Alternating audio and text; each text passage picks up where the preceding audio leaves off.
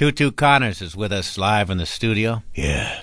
You're not ashamed to, to sing the blues, are you, Tutu? No, I'm not ashamed to sing the blues. You're not ashamed at all about singing No, the I'm not ashamed to sing the blues. No, I can I'm tell you're not. not ashamed about that. singing the blues. No, Where, where does your feeling for the blues come from? Do you think? from where I grew up, man. Was it a tough place? I grew up on the south side, Chicago. Ellensburg. Oh yeah. Yeah. Ladies and gentlemen, we interrupt our program of dance music to bring you a special bulletin from the Intercontinental Radio News. It's time for Peculiar Podcast, hosted by Pat Cashman gorgeous to look at. and Lisa Foster. She's dangerous. See, you're on. Ready or not, it's Pat and Lisa.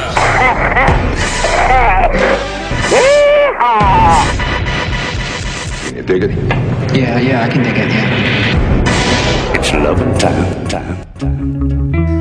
Did you ever hear of uh, Lee Scratch Perry? He was kind of a he was kind of a mentor to uh, guys like Bob Marley, uh, a reggae performer, and uh, this is some of his work. He has passed away at the age of 85.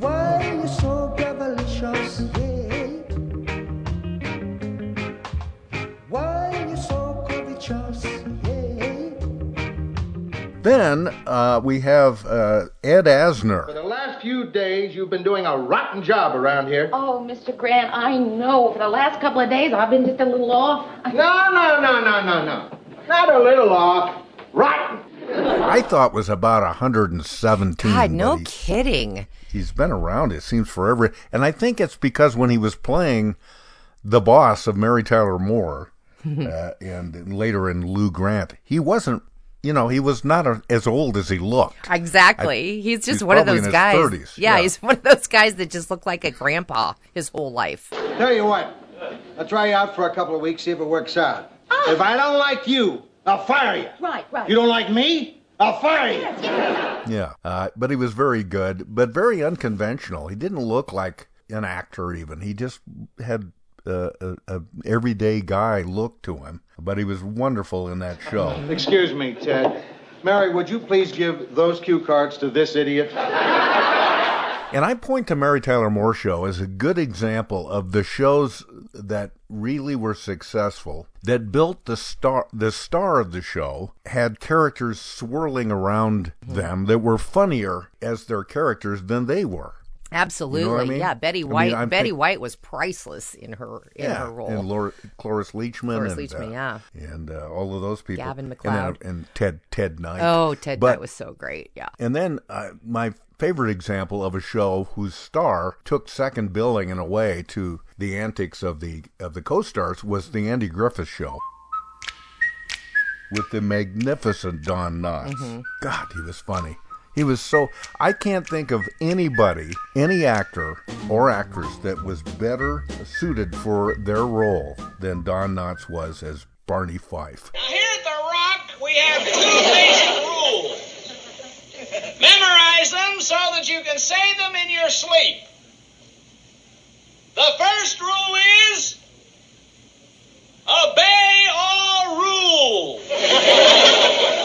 Secondly, do not write on the wall, as it takes a lot of work to erase writing off of walls. I mean, he, it was he was meant to be that guy. I just, I, just I, you're going to be so disappointed in me when I say what I'm Yes, about to say, and that is, Don't say I it. just was, Don't say was- it.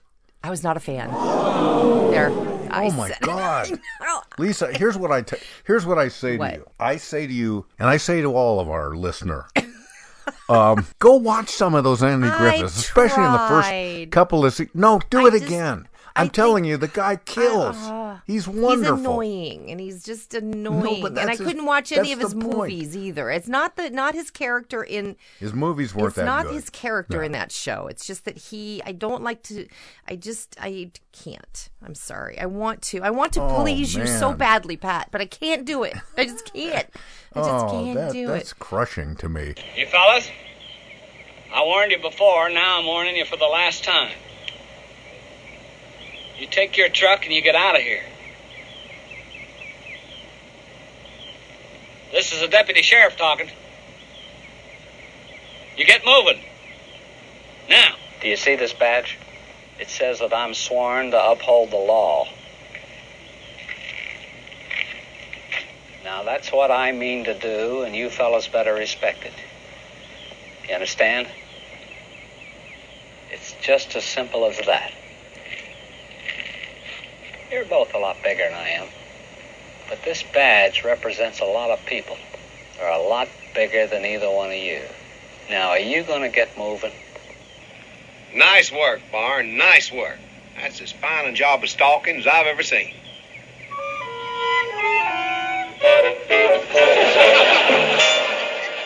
I just think he was the greatest. I know ever you're not the first that particular said that. I've tried to be get on the bandwagon with it. I can't. Yeah. Never liked it. Never liked the show. I think Aunt Bee's lovely. I Oh, think I think Opie's adorable. I think I. Aunt Bee. What about I Aunt Bee? that's what I said. I think she's lovely. I just I don't like. And who was wasn't there another Oh. guy in there too? Well, there was other people that uh, came along after. Here's the thing, Lisa. I I believe Don Knotts was on Andy Griffith for four years, and then he moved on. But he came back for a guest appearance or two in the fifth Hmm. season, and in those five years, he won the Emmy Oh, every okay. year. He was All the right. best. He, I'm telling you, you got to go back and look again. It's funny. It's the show is heartwarming. It's charming. It's uh, it's of course it's unrealistic, I suppose, but man, what a sweet All little right, show Pa. that was. I will, Pa. I do remember that. I do remember that. All right, I'll go. Okay. How long did the That's how what I long tell did you, the show just- run? Uh, Seventeen thousand years. No, I don't know. Still Uh, on. it, it, it had a good long run, and then of course when Barney Don Knotts left, then you had uh, George Lindsay come That's in. who I was Goober. thinking. The guy with the weird hat, the dumb looking hat. Okay. Yes, See, yeah, the he was little, uh, even pork more pie annoying. hat. Goober. Yeah, but he wasn't. He was. And were there He any women? good. Were there any women in that show other than Aunt Bee? Not really. I mean, they had Howard Morris was A an woman? actor who played some. No, no. he well, maybe that's maybe that's nutty why it character. wasn't. It, it fell short with me as a kid because there was no there were no women to identify with. It was just a bunch of dumb guys. Well, the Bar- uh, you know, Andy had a girlfriend, and, and Barney had a girlfriend. But Yeah. you're right; they were they were subjugated Okay. to lesser roles. You know, you're the only girl I care anything about. I mean, you're the only one I really, well, love. What? I said you're the only girl I love. I can't hear you. You're the only girl I love. Other than Aunt Bee, there wasn't really a Yeah, central yeah, female yeah, character. I'll give you that. I'll give you that. Did you like Leave It to Beaver? Did you ever see No, that show? that? It was an oh, I, yeah. Well, Leave It to Beaver plays on Me TV up here in Seattle occasionally, and I'll mm-hmm. I'll have the Yeah, TV on in the background, my little kitchen TV. But it's that's sort of annoying too. I just Beaver is a just a, a very unattractive little child, and he is. He, but but the good news is he grew an, into an unattractive man. So, that's very true. no, but he he's cute in his own way. not But I'll tell you this: talking about fully realized characters like uh, Barney Fife, Ken Mm-hmm. Yeah. Osmond was the name of the actor who played Eddie Haskell. God, what a great Yeah. character! If you don't like the show for anything else, Eddie Haskell. Everybody knows an Eddie Haskell. You knew you grew Yep. up with an Eddie, or uh, or, a you- girl that or was you an Eddie worked Haskell. with one, Yeah. or you dated one. Yeah, I yeah, yes. I know. Yeah. You know, Eddie, you're a real neat guy. Look, Shrimp, you start slobbering over me and I'll slug you one. Yeah, sure, Eddie. I mean it. All right. Well, I'm I'm crushed I'm about sorry. that. I'm, I'm going to knew talk I was to you. gonna disappoint I'm going to talk. I'm going to try to convince you of that. Willard Scott, the Today Show longtime weather Yeah. guy, has passed at the age of 87. It's a tough job while standing in the rain, but somebody had to do it. Did you like him? No. Hello. I'm afraid to talk to Yeah. you now. I don't. I'm afraid to tell you my true feelings. No, I, now based on the the Don. Not that there's any comparison to Don Knotts, but uh, I, if you didn't like Don Knotts, I could see why you wouldn't be a fan of Willard Scott. That the same kind of energy, perhaps too much. I don't too, know. Too yeah, in your he face. was just a little over I the, don't know. just too much. I don't like people that are blah. I don't, I just don't. I'm not a fan of it. Not a fan of it. Time for the weather, and that means from this day forward, time for Willard Scott. Now, I'll be seeing you. Okay, all right, fair enough. Uh, but you know, he was also, uh, I think he was the first Ronald McDonald. Oh, really? Here I am, kid. Hey, isn't watching TV fun? Especially when you got delicious McDonald's hamburgers. Ronald, you can't be on TV and watch it at the same time. Now come on and meet the boys and girls. Oh, we've already met. I know we're going to be friends, too, because I like to do everything boys and girls like to do. Especially when it comes to eating those delicious McDonald's hamburgers. And he also played Bozo the Clown. Well, that's in not his surprising. early career. I was the only staff announcer that hadn't had either a heart attack or a hernia transplant. I was only 25 at the time. The rest of them were in their 40s, so they picked me to be Bozo. all right, we have I went to clown school in California, and I was either going to be a politician when I graduated or Bozo. And I chose the straight life. I chose Bozo. See, I can still do it. That's the Bozo laugh. Okay, and here's another one for you. Des, chevilles en l'air, des, des clavicules, mais pas, pas le gros pépin quoi, qui m'a empêché. J'ai toujours continué. A French actor named Jean-Paul Belmondo died at the age of 88. Do you know who that is? No, but I probably don't like him. Not you. I think you might. He was dashingly oh, handsome. then I think I might really like him. Oh non, bah non. Je vais pas me retaper ce truc-là. and he was a big star. He was kind of they compared him to Brando and James Dean. What was he in? I was he Uh, in he- anything in America? Well, he was in Oh, well, French then films. why are we talking you know, about him? Because he was he was so dashing and cool that he became an international Mm. star. And my own personal connection, in a weird way, to John Paul Belmondo is that I used to work with his son-in-law, who uh, uh, was an advertising guy with uh, various grocery stores like Associated Grocers and Thriftway. And then, do you remember Larry's Markets? Yes. Larry's Yeah, well, he he worked he he was their marketing guy too. His name, interestingly, was Larry, but Larry married Jean Paul Belmondo's daughter, and I don't know if they stayed married See, or not. But I just thought that was the coolest thing got ever. such an exotic name, probably, and then to end up marrying a guy named Larry. yeah, so weird. I know. Yeah, Hello, my- Larry Andrews my was his name name. Yeah. is Je suis en spécialement, c'est coffret. And here's my husband, Larry. and Larry. That's Yeah, you're right. You're right. That is kind of there's- a step down. But he's a he's a really good looking guy, so I could see why. Oh, really? Go for him. Huh. Okay. Yeah, he's almost as good looking as me. I Wow. mean, that's okay. how good looking he was. Jeez. Yeah, Okay. incredibly good looking. Hey, there was one more um, passing. A lot of passings this week, man. Yeah. Uh, one more. Uh, a woman named Ruth Marks, who you might not know her name, but you know her voice, and she Hmm. is. Uh, She she died. Uh, um, she was eighty five. She was the singer. Of many classic TV commercial jingles. So, Really? if you remember the jingle for Chicken of the Sea, Skinny mermaid you happen to see. What's the best tuna? Chicken of the sea. That was her. That, yep, that right there. That's her. that? And she is the mom. I have all her albums. she was the mom of Richard Marx, who people might know more. Oh, the the pianist singer. The yes, the the the music singer, I said pianist. pianist singer. Maybe I didn't He's pronounce pretty it hot well. too. Yeah. Richard Marx, pretty Yeah, hot. But Richard yeah, Marx, so yeah, he he he, had some- was taking care of her. Um, li- he lives in California. Oh, for gosh And that's his mama. But didn't he? That's cha- his mama. But didn't he? How did she spell her M A last name? K M A M A R K S, and you're right. He changed Richard changed M.A.R. it to like X, Groucho yes, Marx, exactly. right? Yeah, yeah, yeah. So who would who would have guessed? Wherever you go, whatever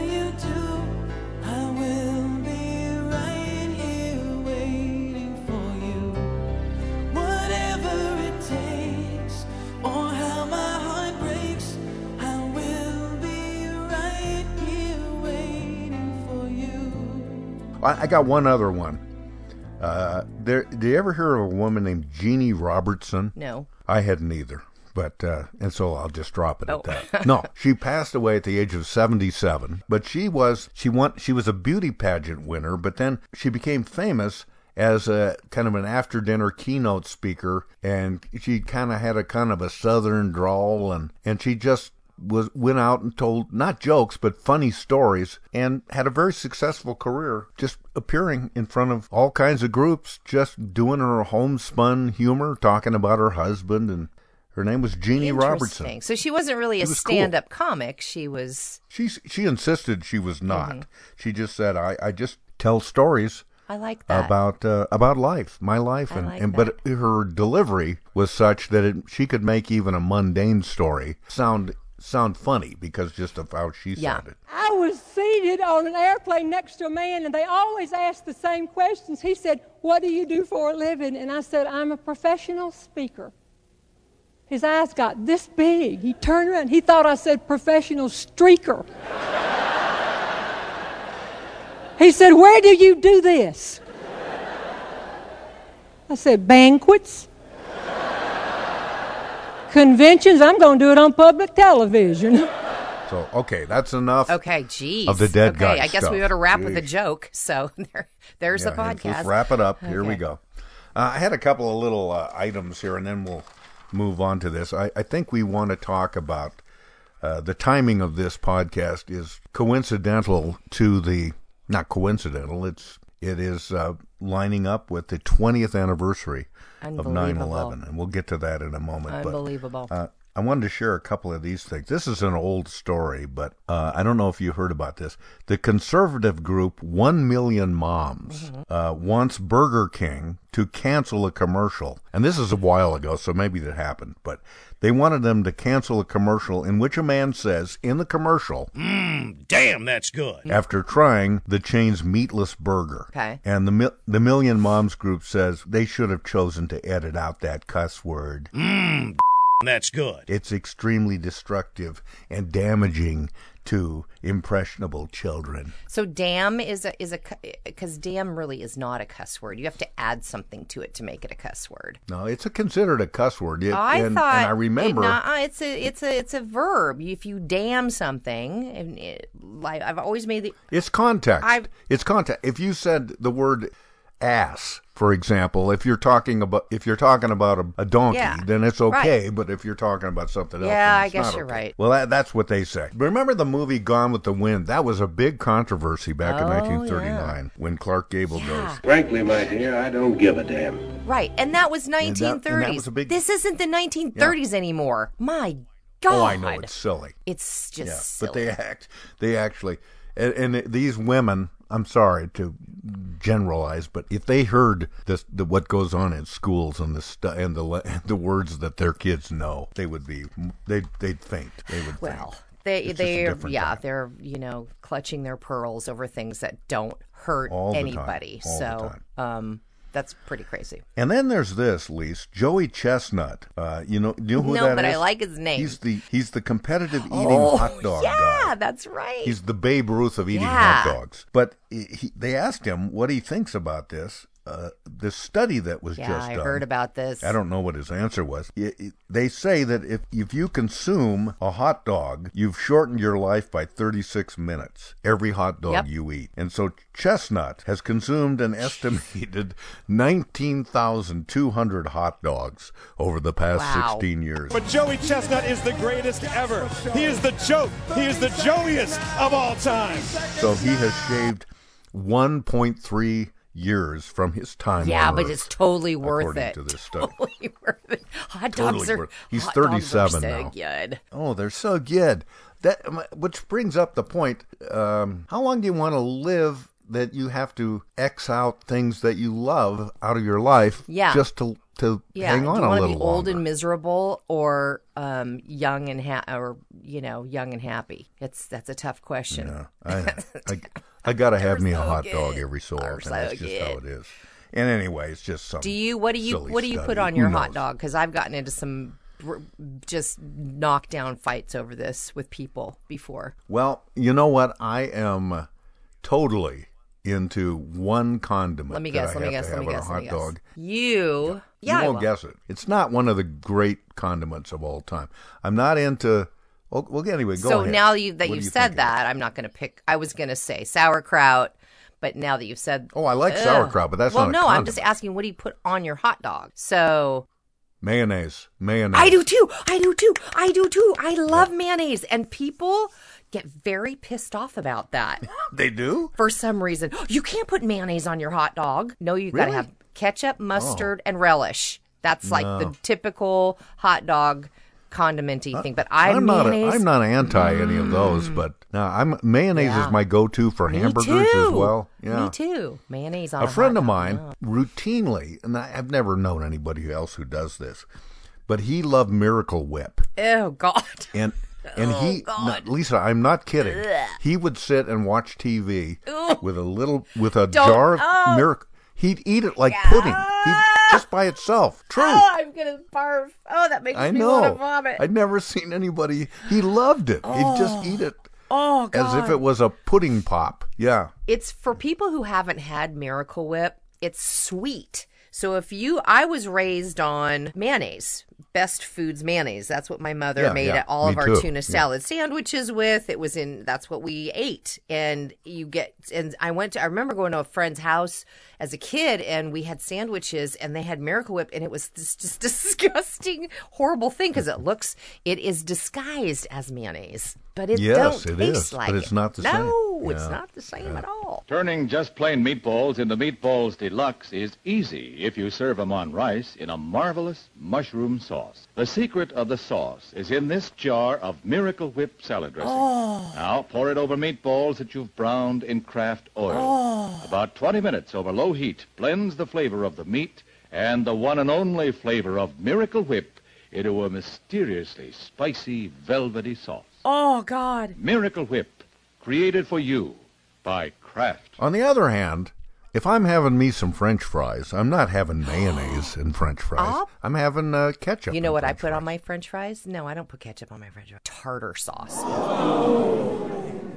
So Interesting. good. It's really good. Interesting. It's Mm. very good. The tar- So you- yeah, you should tartar try sauce is is the go-to for uh, for fish and chips, of course. Yeah. You Yeah. gotta- You, can't have mayonnaise for Although I do like um uh how the the the British do it with the vinegar. It's pretty tasty. the, the balsamic. Yeah. Yeah, it's Yeah. delightful. The vinegar. Oh, it is. I wonder how many years off of your life uh, a, a, a fish and chip takes off. Prob- probably a good two years at that. I would eat it anyway if Oh, God, every fish good. and chip took two Oh. years off. So well, we look back uh, 20 years now, Lise, and it, it, first of all, that day, 9 11, Mhm. 2001, is so vivid to me Mhm. it, it- that I, I cannot believe that it's 20 years. It just can't be possible. Uh, and there were, you, the, you know, there's a lot of people that you you and I both hang out with uh, or know that weren't even born yet. I know. And that's how long ago it's been. Yeah. And uh, you and I, uh, for people who uh, might know, we collided in, in the 1990s and did a radio partnership for a long time, including we were working at a radio station called KOMO. It's still called KOMO, Mhm. K O M O, in uh, in that year, 2001. Mhm. And on that day, it was a Tuesday, uh, 9/11 Yep. and and you happened to be on vacation that week Still and, can't and I don't think it. you and I Yeah. ever sat down and talked about your relative experience to mine which was that I was on the air that day Right. Um. And- yeah. yeah and and and it and it was it was shocking uh, it it all began What time- I, I remember we were talking ab- What time was it sure- I- for you? Because I'm trying to recall. Uh, I, I want to say that it was nine ish Eastern time in New York when it happened. Something like that, So yeah. you were already about an hour into the show. I think about 6:30 or something like Yeah. that for us I could we could look that up but that's I guess it's not And I remember we had we had TVs, uh, a couple of TVs, one or two, I In think, the in the studio. studio, Yep. uh, Yep. on mute, uh, tuned to a to a tele. We didn't have cable back then. We probably had it tuned to CNN or something I don't that. know. I don't know if that was really. Uh, did we have cable back then with cable Oh, yeah. cable news Yeah. back then? Okay. Uh-huh. I thought we anyway. So um, I had uh, was on vacation that week, and But you weren't out of town. oh no no, I would take vacations just to stay home and sleep in and work on my garden. I I didn't take I didn't go anywhere, but I remember I didn't sleep in very long. I I got up around six six six or six thirty I think, and I didn't tune into you. Sorry, I Somebody's at the door. um, I tuned into um, just turned on my my television and I was just riveted by what I saw. And at that point, we didn't know what had happened. Somebody just thought it was a an accident, um, an unfortunate accident. Here's a- But go ahead. Yeah, well, we I remember we were talking, and I only remember this because I've been able to listen to the audio of that morning. But uh, we were talking about they were they were putting some sort of new uh, toilets, uh, public toilets in down on the waterfront, I think, and and we were talking about those kinds of things, and it was a lighthearted discussion, as our show usually was. We would predicate it on the news of the day, and then we would talk about that sometimes humorous fashion, and it was very freewheeling. And uh, I, you know, it, I would I would do fake commercials and parodies and that kind of thing. And then, uh, at that time, our newsman Gary Hoffman walked into the studio and said this. Breaking story. Apparently, a plane crashed into the World Trade Center in New York. What? ABC's got an update at 55. Okay. Oh my gosh, is that a real picture, Gary? Yeah. We're looking at a picture of the World Trade Center. There is a huge billowing trail of smoke coming off one of the uh, World Trade Center towers. An astonishing picture that looks like uh, something from a movie, a special effect. And that was, um, even that, as, as stunning as it was, I thought, well, you know, that, I mean, if you got in a car right now and drove from Seattle to New York, it'd take you the better part of two days to drive there if you never stopped except for gas, you know, and so it, it, it, it was shocking, but it still felt a million miles away in some ways to me. But then it got really personal and very raw and very real uh, when a woman who I had never met before, and I doubt you had met her up to then, uh, named Tami Michaels, who does it and is still doing, by the way, this weekend lifestyles and home improvement talk call-in show on KOMO Radio on the weekends. Uh, I was only vaguely aware of that. Well, she happened to be staying at a hotel called the Millennium Hilton, directly across the Yeah, she street was on vacation from the World She- Trade or- Center. No, I, yeah, wait, she wasn't on They- vacation. she was over there for some sort of a function that she was involved in. Yeah, it was business and right, and right. pleasure. They'd gone to. uh, She told me they'd gone to a Broadway play, and you know they were they were tourists in a way in New York, but she was also doing business there as well as her husband was. Guy Rossbrook, a wonderful man, and but and when I say across the street from the World Trade Center, it's a two lane road right there. So I mean, they if they looked out, you could almost touch the World Trade Center buildings. That's how close they were. And so we put her on the air. She calls to the station, and here's something I never knew, Lisa. She said when I when I called the station, you'll remember uh, a guy that worked out in the newsroom. He was maybe the assistant news director, or maybe he was even the news director. Well, she calls him up to say, "Hey, I'm right across the street from the World Trade Center, and I need to tell you what's going on from my perspective." Uh, and he hung up on her. Why? He thought, I guess, in his news judgment, he thought, well, this is just a woman that does this home improvement lifestyle show. me? We got to go to the network news. This Are is. Are you kidding me? th- I never knew that until she told me just the other day. Oh my god! Yeah. But thank God she persevered, called back again, and said, Don't hang up on me. This is really happening, and I'm an eyewitness to, to history here. Put me on the air with Pat. And uh, she was a big fan of our show, so she thought to call us, of all places. And so we did put her on the air. Good morning, Pat. This is unbelievable. I'm sorry, I'm a little shaky. Uh, this is simply the worst thing I've ever seen in my entire life. Tami, where are you? Where, where were you when this happened? I am at the Millennium Hotel on the 35th floor, directly across the street from both twin towers of the World Trade Center. Out my window, the view I have is of the World Trade Center. when the building started exploding and the debris started flying, and I could see parts of what looked like to me a plane. And and as it was exploding, I was afraid. At our window, the debris was hitting against our window. I was afraid that part of it was going to break through. That was on fire. Were you Um, were you were you sleeping at the time? Yes, I was, and the entire building shook. And my and I, you know, I'm from California. I thought earthquake. I look up and the window is completely filled with flames and debris that is falling. And um, and as we've been standing here, we've watched the the second building get hit with another plane. So as you look out your window right now, Tami, you're viewing this. Yes, I am. And Pat, I just want to mention if people do anything, say prayers for the people that are in the buildings because people are falling to their deaths, jumping from the flames in the buildings. You can see that happening. Yes, right in front of me. And and that just made it so real to me. And and even though I didn't know her personally I felt immediately like I did. And and I just remember being blown away. I couldn't I just couldn't uh, imagine what it was like.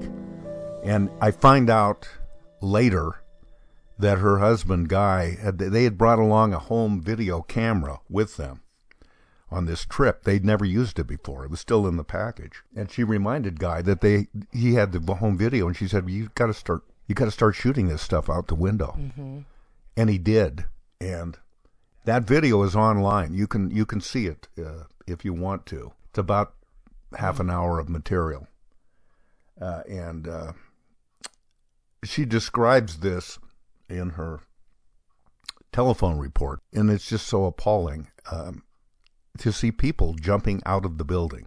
They had the choice: do I want to get burned up in this inferno, or do I want, want to jump? It's something I would never show on the air, um, but it it and you never heard uh, the news networks talking about it for much for several days later, actually.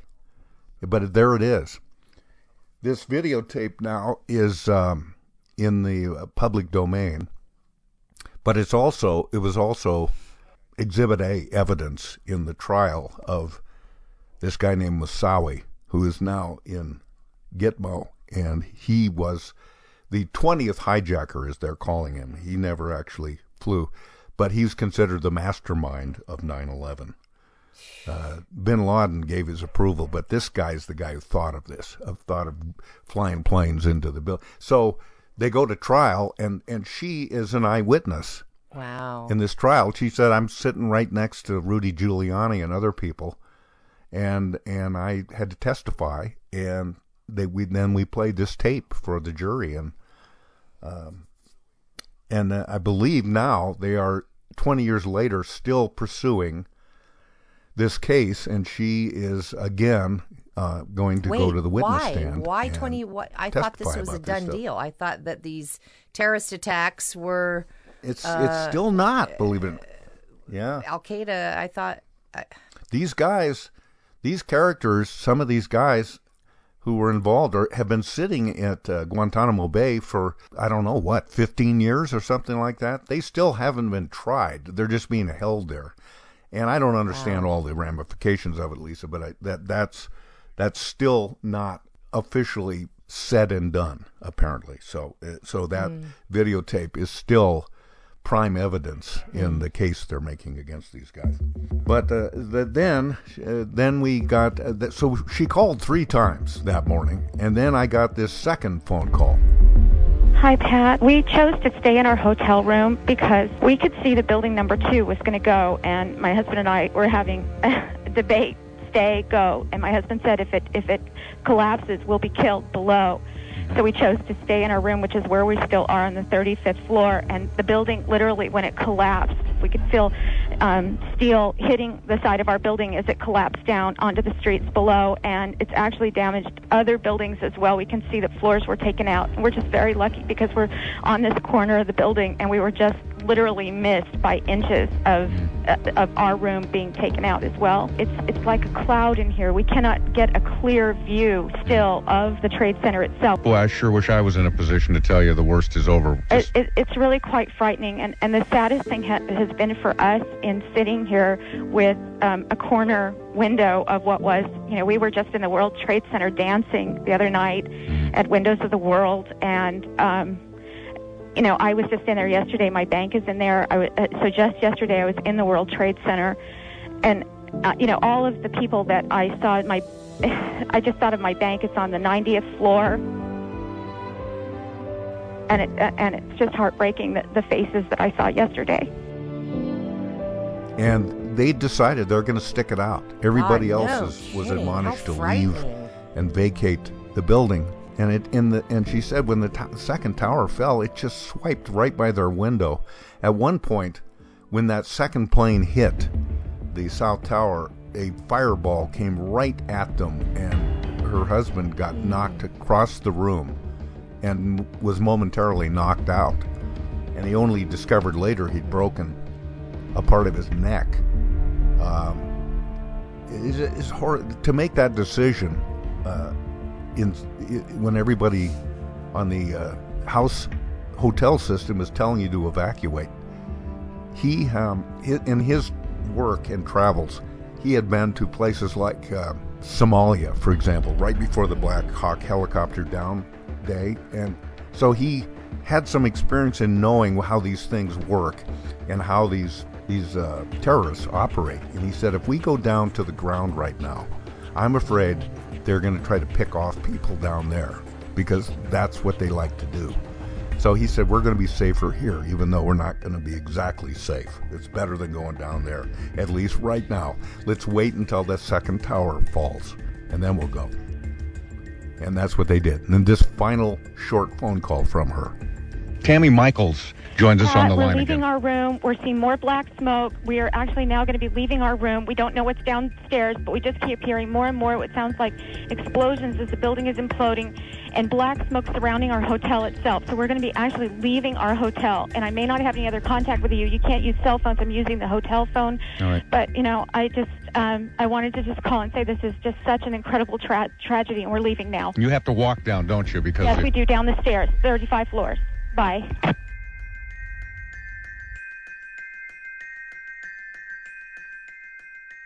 amazing. Just amazing. And the the poise of the woman her ability to be like a first rate news reporter when you know ostensibly she just is an everyday citizen who does a home improvement radio show on the weekend. I, I just i'm still staggered by how she could uh, step up and do that it was it's ama- it was just amazing to me and i never met her before uh, this the next day we got one more phone call, and this was it. Hi, Tami. Yes. Are you there? Hello. Can you hear me? We hear you fine. Where are you this morning? I'm I'm in New York. I'm about uh, ten blocks away from the World Trade Center. Um, I'm just outside the perimeter line. Actually, where I'm staying is inside the perimeter line, and I've kind of found a little secret way to get in and out of it um, to get back to where we're staying in an apartment. Would you like to be farther away? Uh, do you, do you feel okay there? I'd give anything to get on a plane at this moment, Yeah. even though I'm rather afraid to get on a plane. Well, But- well, uh, you, you were, uh, your story, of course, uh, while a distinctly personal one yesterday, was was spoke to a, a lot of uh, other, a multitude of other stories uh, and and feelings that people had yesterday. Um, when you finally got away from the building, when you and your husband finally got into that apartment, uh, what what did you do? We were just stunned. Um, and I think that was the, the way everyone looked. People were just staring at the sky where there had been Twin Towers, the World Trade Center. I walked around again today, and there were people doing the same thing. And, and yesterday, it was a blur. We um, tried to use phones. Phone service is, is, is down. Cell phone connection is difficult. I may even lose you during this call. Um, so we tried to make phone calls to let people know that, that we were okay and we, we were out of the hotel. Um, and then we started talking about the specific things that we saw and how close we came to really dying. There were two specific instances that I felt like it's it's amazing to me that we're alive. If, if if we had left when they told us to evacuate, I know there are people that were in the Hilton that were killed, and um, I know that that positively the streets were full of people when that when that building collapsed. Because initially they were telling us to stay in the hotel, and then it was some time before they told us to evacuate. So, and then when we, after the second building collapsed, and the, it was just a vir- virtual fireball um, that hit our hotel, and our hotel room itself started filling with, with black smoke, and um, we knew we had to go down the stairs, and we didn't know where the fire was coming from. So as we made our way down the stairs, we were just, we were very, very frightened. Um, my husband's an incredibly calm person. He was saying very comforting things to me, talking about, you know, things at home and when we get home, we're going to do this and that, the other thing. It was, uh, you know, we were, we were incredibly calm for, for what it was like, but completely terrified. Sure. I mean, I, I I was amazed at your ability to to even paint the picture for us yesterday. Uh, and, and you became. I mean, if if there are people out there listening that don't even know anybody, uh, or don't think they know anybody that was uh, in New York yesterday, in a way, you became their their person that they they know and and cared about, and and. Uh, and uh, we've had a lot of people calling about you, and we're glad you're safe today. I'm deeply touched. I have to say that um, I, w- I would share one thing that I did today. Um, I'm Jewish. There's a small Catholic church around the corner from where I was staying, and there was a priest standing outside, and and I- asked him if I could come in, and um, I didn't really know what to do. I, you know, in in a, in a Catholic church, and um, he, he said that all of God's stores are open today, and um, Yeah. and he said, and, and, and we welcome you. And, and I went in, and in my way, I, I prayed for the victims and, and their families, and um, the people that I know are trapped, you know, still in the rubble, um, and. And, and- that's really the the only thing I can say is it, I saw things that are really beyond description as far as as, as death right in front of me. Uh, the people that were jumping from the buildings and and um, the firefighters. I saw numerous firefighters that were trying to direct people, and then the building collapsed, and and of course they were no more, and and that was just heart wrenching. So it's just a matter of now trying to sort through emotionally. Come home to beautiful Seattle, my little weekend radio show. All those things sound wonderful. Tami, thank you, and we're so glad to, Thank you. Thank to you, hear your voice again today.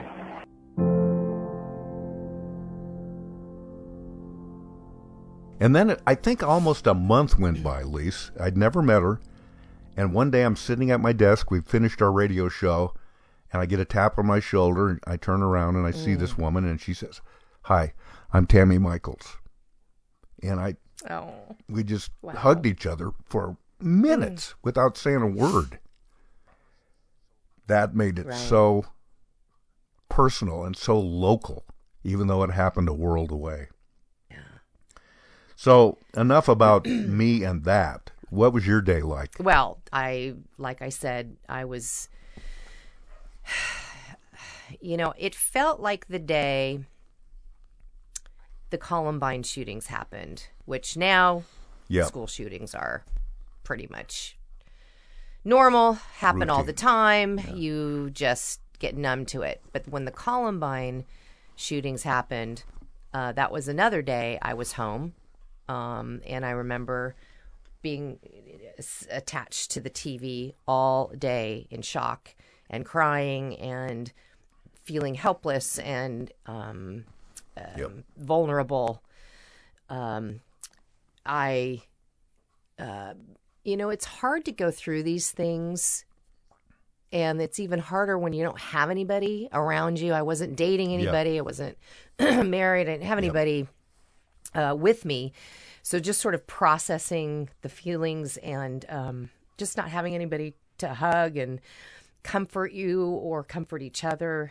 It was very difficult. There was no um, social media uh, to to speak of back in 2001. I mean, we were online a little bit, but certainly not to the um, extent that we are today. That you can at least sort of find some comfort with like-minded people online, whether it's on Facebook or Twitter or Instagram, wherever you're at. You can somehow find some sort of comfort that way. But I just remember feeling very cold and feeling very alone and very upset um, and not being able to do anything.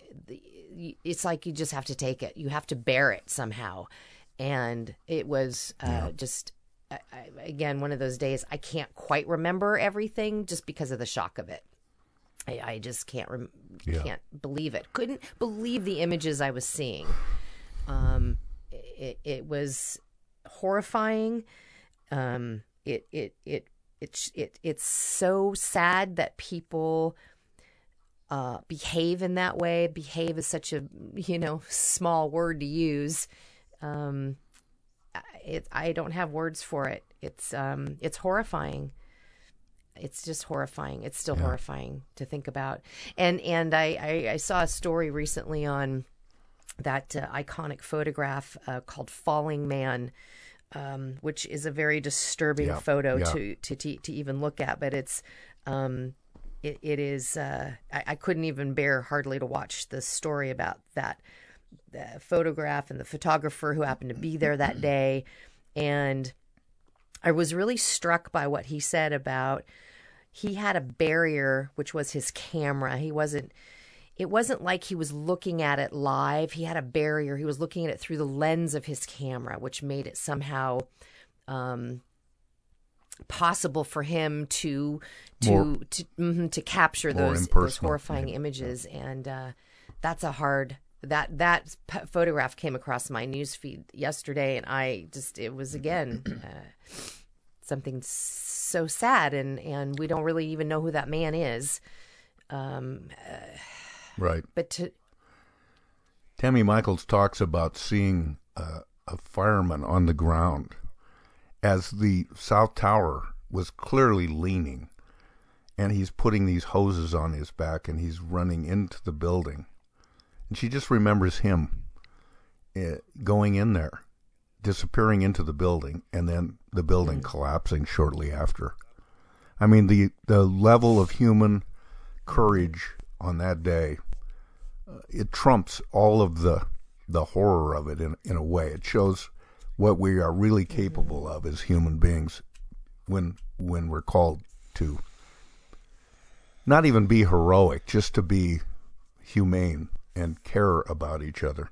And in the short term after 9/11, I'll never forget the feeling. It was it was a time when everybody pretty much agreed on something. You know, we all agreed this was horrible. We pulled together, we hugged Yep. each other, we cared about each other. And I thought, God, wouldn't this be great if this lasted Mm-hmm. forever? Of course it didn't. And and and now you see what's going on, the divisiveness that we have around us right now. And I wonder, would it would it we would have to have another 9/11 event like that for people to drop their their argumentation and and get with each well, other. Well, you could and- make the argument that it maybe it's not on this I don't know. level of, of, of horrific, although I think it is. But the, the the COVID pandemic to me is one of those situations where it feels like that that I've said this before. That's the enemy. Shouldn't we all be hugging each other and helping each other and and helping Yeah. those that are losing people? But no, instead it's very, and I'm guilty of it too. I'm very divisive about it, um, and that's a that's a, a tough place to be. But I I agree. I remember back then how everybody came together. All Americans. We were all patriots. We were all Americans. We all got attacked. Even though it was just in New York, Yeah. every single Yeah. one of us felt attacked and vulnerable. And um, yeah, it was a period of collective mourning and collective hurt and fear. And we were able to, to try to comfort one another. And that just doesn't happen now. It just doesn't happen. It's sad. No. We lost about 3,000 people that day. Uh, with the COVID, we, we're north of 600,000 people, and yet Yeah. we just want to fight with each other and disagree. And you're not going to make me wear a mask, and hell no, I'm not getting vaccinated. it's you know you can drive yourself Yes, insane indeed. thinking too much about it. But somebody else reminded me the other day that not only did that ha- happen in the in the KOMO studio that day, but my daughter reminded me that it was bring your kid to work day, and she was th- oh, she Oh, it was? there with me, and Oh, being she was a young teen and and being a young teen, she was really sleepy, and so she was sound asleep under my console at the radio station when all of this broke out and took place, and she remembers getting up and running into the other room and getting on the phone and calling her mom and uh, other people to tell them, "Hey, you got to turn on the TV. Something awful is happening here." Uh, what a day! Uh, but eh, you know what? If I had one do-over, Lisa, it would be Yeah. that I didn't think to call you up that day.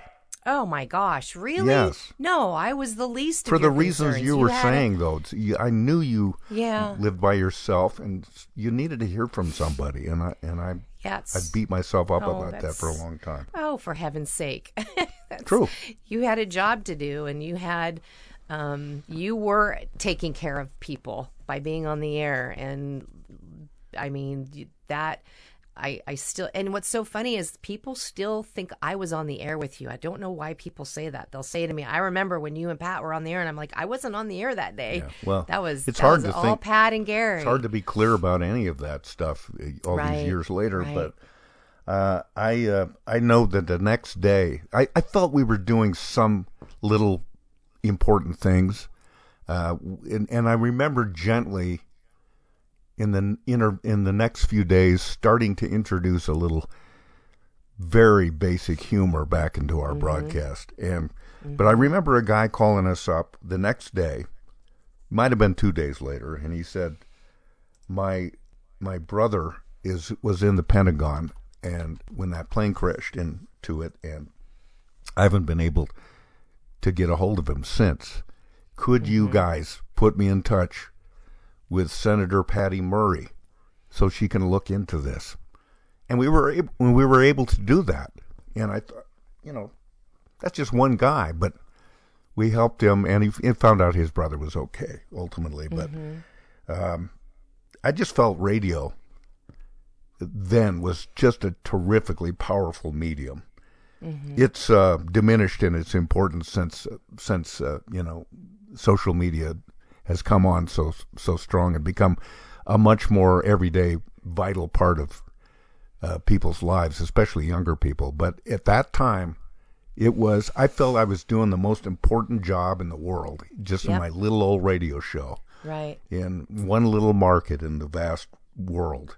Uh, Right. But I did not. I remember I did not want to go off the air. I think we went on till about two in the afternoon that day, um, and they had to pry me out of there. I just didn't want to go anywhere else. Mm-hmm. I I just felt this is earth shattering and momentous, and this is where I need to be right now. You, it, it was it was an irrational feeling, perhaps, but Yeah, and it I'll might have been forget it. too that you just didn't know what else to do. You know, that's Yes, I well, think that's it, yeah. that was my my overwhelming feeling was I just didn't know what I could do. I didn't know what to do. I didn't know what to do. I just didn't know what to do. So I would have been right there with you. Um, Nobody, nobody knew what to do. It was no, nothing, no playbook, playbook uh, that had been drawn up for that. And I, Hey, um, I do remember yes. too. Um, you know, Saturday Night Live did not air. They air. They went back with a, uh, their new season uh, two weeks after that.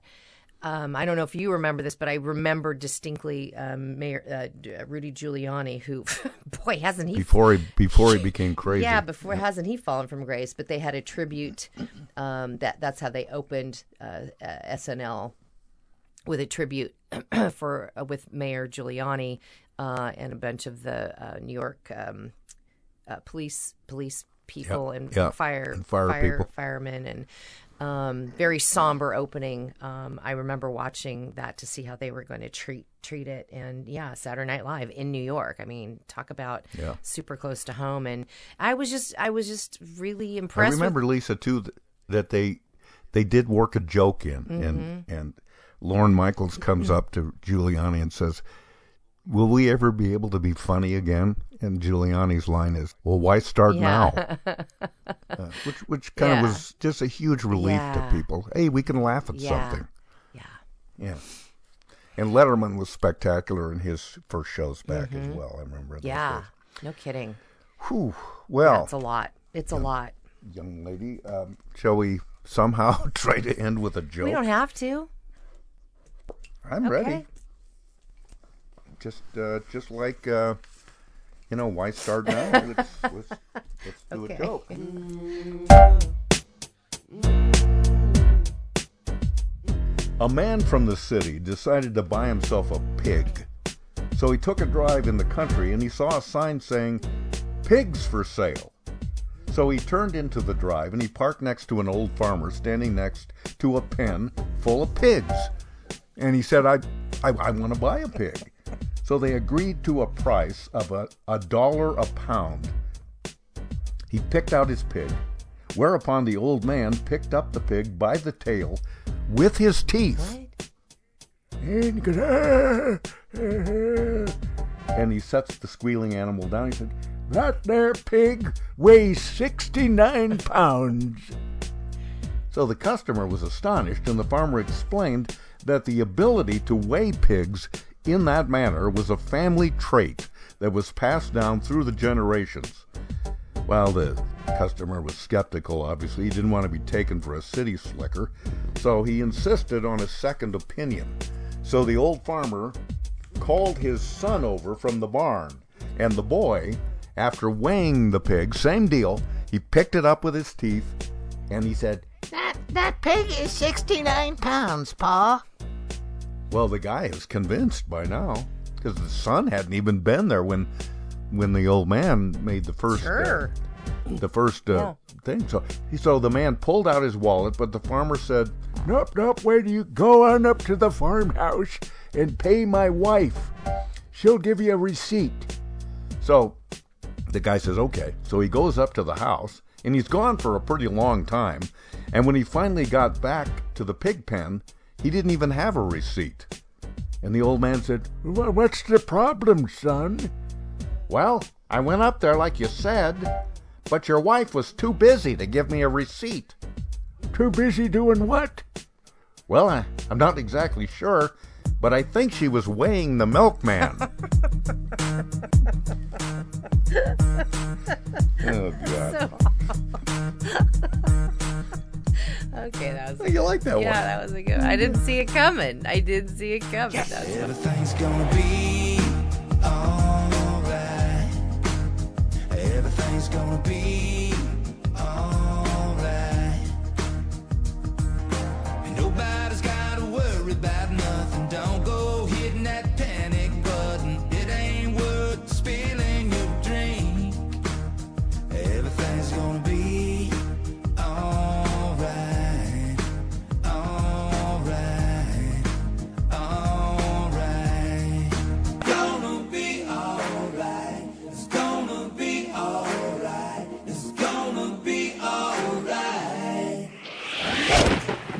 for listening to Peculiar Podcast. Hey, goodbyes. Join Pat and Lisa online at peculiarpodcast.com. The gift that keeps on giving the whole year. And on the Peculiar Podcast Facebook fan page. Sweet. On Twitter at Peculiar Podcast, at Mr. Pat Cashman, and at Foster Chick. Join us and live in peace, or pursue your present course and face obliteration.